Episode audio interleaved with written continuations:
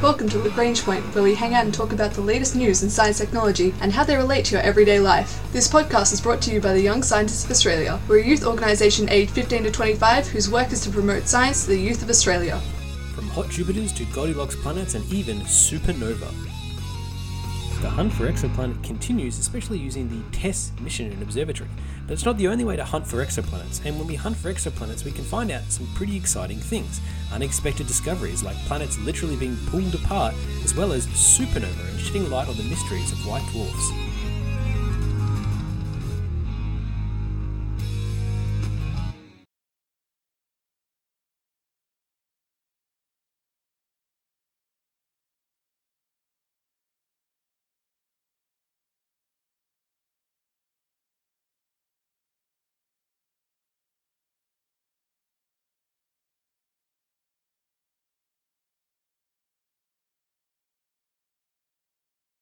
Now, when I was younger, we often used to debate whether or not it would be possible to find planets outside our solar system, and if we could find those planets, what they would be like. Scientists had lots of theories and ideas, but there wasn't a lot of easy ways to spot planets.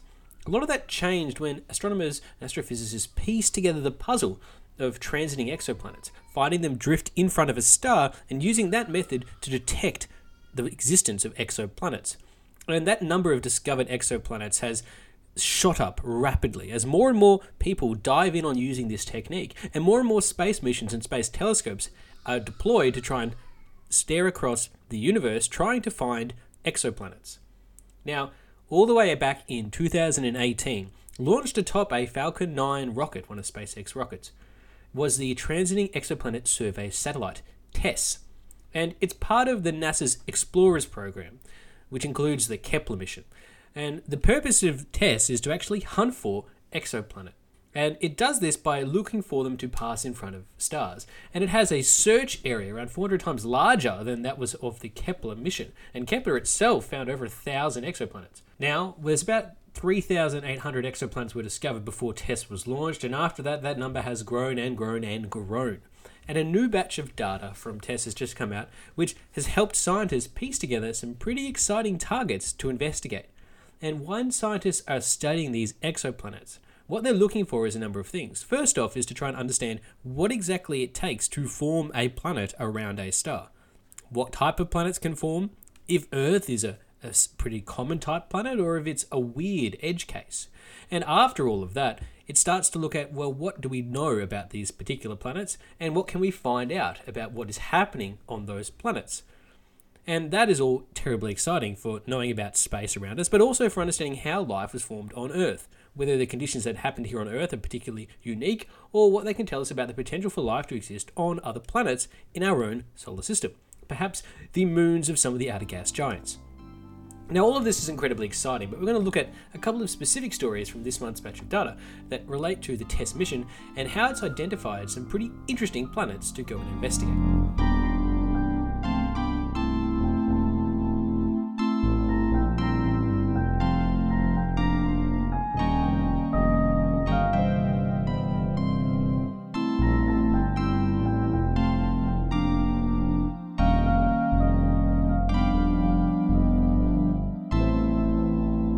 The first of the stories we're going to talk about is involved in two papers. The first paper published in the journal Astronomy and Astrophysics with the lead author Raphael Luque from IAC. And the second paper is led by a researcher from Cornell University, Lisa Kaltenegger, and her paper was published in the Astrophysical Journal Letters. Now, they both relate to the same star system using the same set of data produced by TESS, and they tell an exciting story about what is actually happening on this particular planet.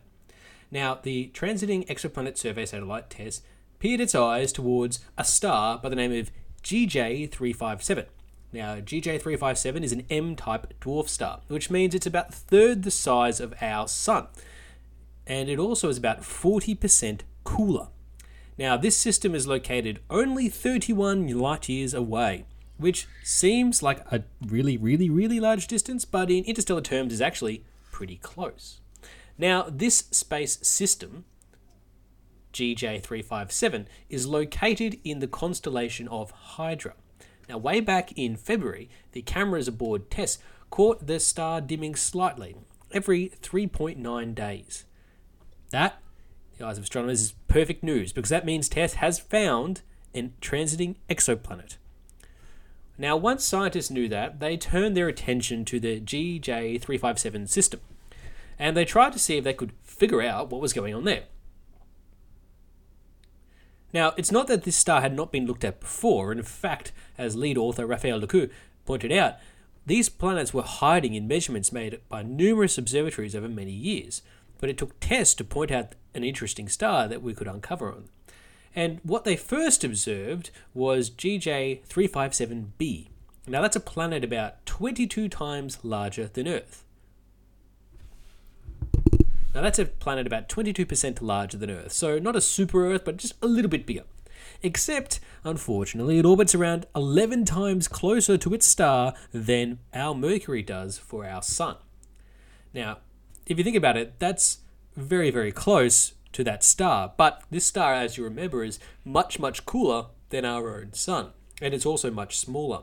So that means even though it's so close, the actual temperature on that planet in its atmosphere is only around 254 degrees Celsius, which is hot but not boiling compared to some other exoplanets that we know.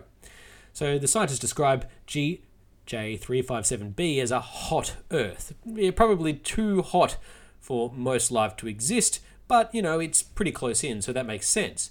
And while scientists were studying 357b, they looked to ground based observatories to try and confirm the existence of this planet. And they were pointing at all these ground based telescopes, including some led by the Max Planck Institute for Astronomy in Heidelberg, Germany. They were trying to see what else they could find out. And lo and behold, around the star GJ357 wasn't one exoplanet, but three. And they found another closely orbiting planet, and they also found one named GJ357d, and that one is the most interesting. Now, we have what's called in astronomy the Goldilocks zone, a zone where it is possible, due to the closeness to the star, for there to be enough heat that any ice or water present will melt into form liquid water that could exist on that planet's surface, but not so close that that water would then immediately boil away and evaporate. So this Goldilocks zone depends on a few things, obviously the size and the type of the star and how hot it is. But GJ357d is located just towards the edge of the star's habitable zone. It receives about the same amount of stellar energy from its star that Mars does from our Sun, which means if that planet has a dense enough atmosphere, which we don't know at this point in time, but is certainly possible, it means it could trap enough heat to warm the planet and allow liquid water to exist on its surface. But if it doesn't have an atmosphere, it would mean the equilibrium temperature of the planet is around negative 53 degrees Celsius, which would make it more of a glacier planet than an ocean planet. Now, this planet itself is bigger than Earth. It's 6.1 times more massive than Earth, and it has a orbital period that's quite fast. It's not 365 days for a year, but it's 55.7 days, which is pretty fast. But that's because it's so close to the Sun compared with the distance from Earth. Now, how these scientists used ground based observatories to confirm the presence of these extra planets was they took the indication to look at this exact location, 357, from the TESS Observatory, and then they peered over archival images from a number of different telescopes all the way back to 1998 including the European Southern Observatory, the Las Campanas Observatory in Chile, the W.M. Keck Observatory in Hawaii, and the Calar Alto Observatory in Spain. And over that long period of time, they tried to capture, if they could, any other indications of the presence of exoplanets. They looked at measurements in the star's radial velocity and its speed along our line of sight. And they could see through that small tug on the star by all the planets moving and slowing down and speeding up the star as it travels across our sky that there were exoplanets present there. Now, that's not the transiting method, it's another method, but it is a useful way of double confirming that they've discovered an exoplanet. That in of itself is pretty exciting and shows that these clues for these exoplanets were always there in the data. We just didn't know where to look. And that's the problem with astronomy. There's so many places to look. How do you know what's hidden in all that data? Based on this data from the TESS mission, researchers from Cornell, including lead researcher Lisa Kaltenegger, along with undergraduate students Jack Madden and Zifan Lin, took this concept and this information about G357D and they formed very quickly some simulated light fingerprints and climates and detectable spectra. Now, the purpose for doing all of this is trying to give scientists something to look for. By building these simulated light fingerprints or spectra, they can help determine the composition of the planets themselves. Knowing that these exoplanets are now there and how far away they are from their star gives scientists the ability to try and figure out what exactly is present on the surface. Now, if we want to know if it's rocky or watery, or if we want to know if it has an atmosphere or not, these are all things that can be determined from the spectra, and that requires detailed observations with other observatories. But first, you need to again know what to look for. And that's why building these models and these spectra and fingerprints helps scientists actually target and hone in on exactly what they need to look for. Now, whilst this can't be pieced together right now, new telescopes are coming online very shortly, and these will enable those telescopes to hone in on G357 and use these spectras to actually figure out if there's any liquid water present on those planets. And that's a great idea and shows how science needs to work in stages. Sometimes you might find an interesting area to explore, but then you have to work together and wait for a new tool to be available so that somebody else could then f- continue carrying the torch and figuring out the next thing to investigate. Some great work published in the Astrophysical Journal Letters by Lisa Kaltenegger and her team, as well as the team from ISC and a number of other universities, including Max Planck, led by Raphael Luque, published in Astronomy and Astrophysics.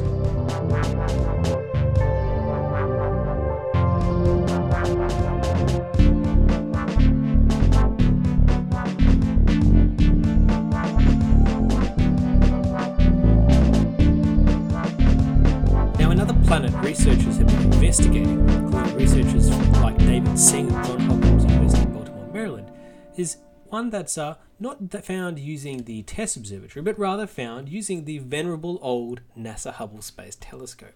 And that is, of course, WASP 121b. Now, WASP 121b is one of the stranger types of planets. It's called a hot Jupiter. Basically, that means it's a Jupiter sized planet that's orbiting incredibly close to its star. And when I say close, I mean incredibly close. So close it's within what scientists call hugging distance of its star, WASP 121. Now it's very far away, around 900 light years away, but the planet itself is undergoing pretty dramatic transformation. You see, when you're within hug, so when you're within hugging distance of a star, things tend to heat up. Just how hot? Well, the atmosphere on WASP 121b is around 2600 degrees Celsius. Now that's incredibly hot. And what they've scientists have found is that this heat and the gravitational pull of the star is actually squaring off and flattening out the planet itself, making it look more like a football than a perfect sphere.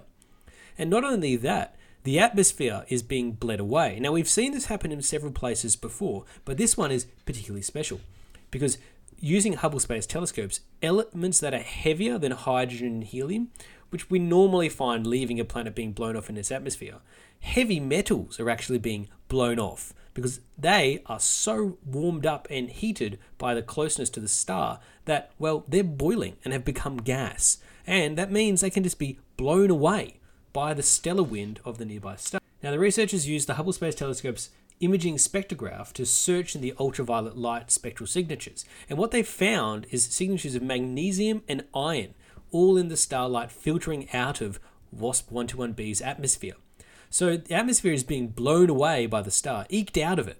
And, well, not only that, it's losing its helium and hydrogen, its fuel for the star, but it's also losing all its heavy elements like iron and magnesium and thinking about how those are being pulled away, blown away, is spectacular to think about. And this is part of a, a study called the Panchromatic Comparative Exoplanet Treasury, PanCET. Basically, they've picked 20 exoplanets found through other missions, ranging in size from super Earths to massive Jupiters, and they're observing them in ultraviolet, visible, and infrared to build up a comparative image of these worlds. And this is in general how exoplanet hunting goes. First, you find them using a transiting method or another radial measurement method, like we talked about earlier, and then you point some other powerful instruments at it. And that's what these researchers have done and published the results in the Astronomical Journal. It's a good way of showing the multi stage process of analysing these worlds that are discovered.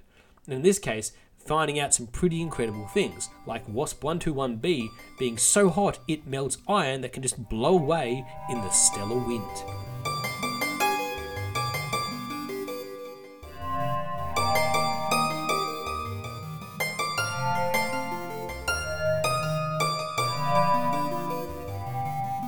Now, the TESS mission is not only useful for finding exoplanets, in fact, it's actually helping scientists from Ohio State University piece together one of the other strange mysteries of space. And they've just recently published a paper in the monthly notices of the Royal Astronomical Society, including led by lead author Patrick Vallely. Now, what they were investigating isn't a transiting exoplanet at all. It's actually a particular type of supernova. Now, a supernova is when a star reaches a certain stage of its life, collapses in on itself, and then explodes out into a massive explosion, which scatters stellar remnants across the universe, leading to all the heavy metals getting present in the formation of a new star system, or maybe a new exoplanet. So, supernova are incredibly interesting. But there's a certain type of supernova that happens. For example, you take a white dwarf star. Now, now scientists have been trying to figure out why exactly a white dwarf, which is a really small star, cold and about the size of Earth, why that type of star would go supernova. Because not all of them do, and a certain type of supernovas actually occurs. Normally, they could figure out that after gathering mass from a nearby companion star and it sort of grows too big to remain stable, then it sort of explodes into a supernova. And that, at least, was the theory of the standard model. But if that was true, then the explosion should leave behind trace elements of hydrogen again, which is a crucial building block of new stars. But because white dwarfs have already burned through their own hydrogen, there wouldn't be much left in there in the supernova. So scientists weren't really sure how exactly these white dwarf stars go supernova. They know that they do, they've observed that it has happened, but no one's really able to figure out what exactly causes them to do so. And that's where these researchers, led by Patrick Vallely from Ohio State University, have been trying to use the TESS light data to try and piece this together. As it says, the models that most astronomers have for trying to understand this aren't particularly good. The taking mass approach sort of relies on this white dwarf star pulling extra mass from a nearby object, either a near star or exoplanet, to cause it to explode. And so people were looking for hydrogen signatures to try and prove this hypothesis. Now, using the TESS data, they've been analysing the remnants of white dwarfs and found that there's no evidence. So, using the TESS light curve data, they're able to piece together and identify what gets left behind after one of these white dwarfs go nova. And what they found was the presence of hydrogen. Now, the white dwarf should have already chewed through its own hydrogen, otherwise, it wouldn't have become a white dwarf. So, where did this extra hydrogen come from? It's the first time they've actually got direct evidence of hydrogen being left behind in the remnants of the supernova. Now, it's possible that this white dwarf consumed a nearby star, perhaps a normal star in the middle span of its life, not another white dwarf. But when the scientists measured the light curve from this supernova, the curve indicated that the second star that it absorbed was actually, in fact, another white dwarf. So, where is all this hydrogen then coming from? Maybe it's possible that the hydrogen comes from a third star swallowed up by this white dwarf, which is consumed in the supernova by chance.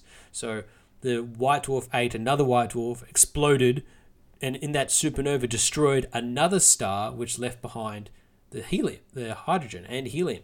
But that is still a pretty unlikely scenario. So in this case, what they believe they've observed is well, two white dwarfs orbiting each other spiraling out of control eventually as a binary star system, one hitting the other and forming a supernova, these twin stars going out in a blaze of glory. But finding hydrogen means that that's had to come from somewhere else, potentially another star in the system getting destroyed. And trying to piece together this murder mystery of how a star died and formed, might seem like an odd bit of astronomy to be doing, but it's also incredibly important because type 1 supernovas are very important for space sciences because it helps astronomers calculate the distance in space and measure how quickly the universe is expanding. In fact, this kind of research is what helped people win the Nobel Prize in Physics all the way back in 2011.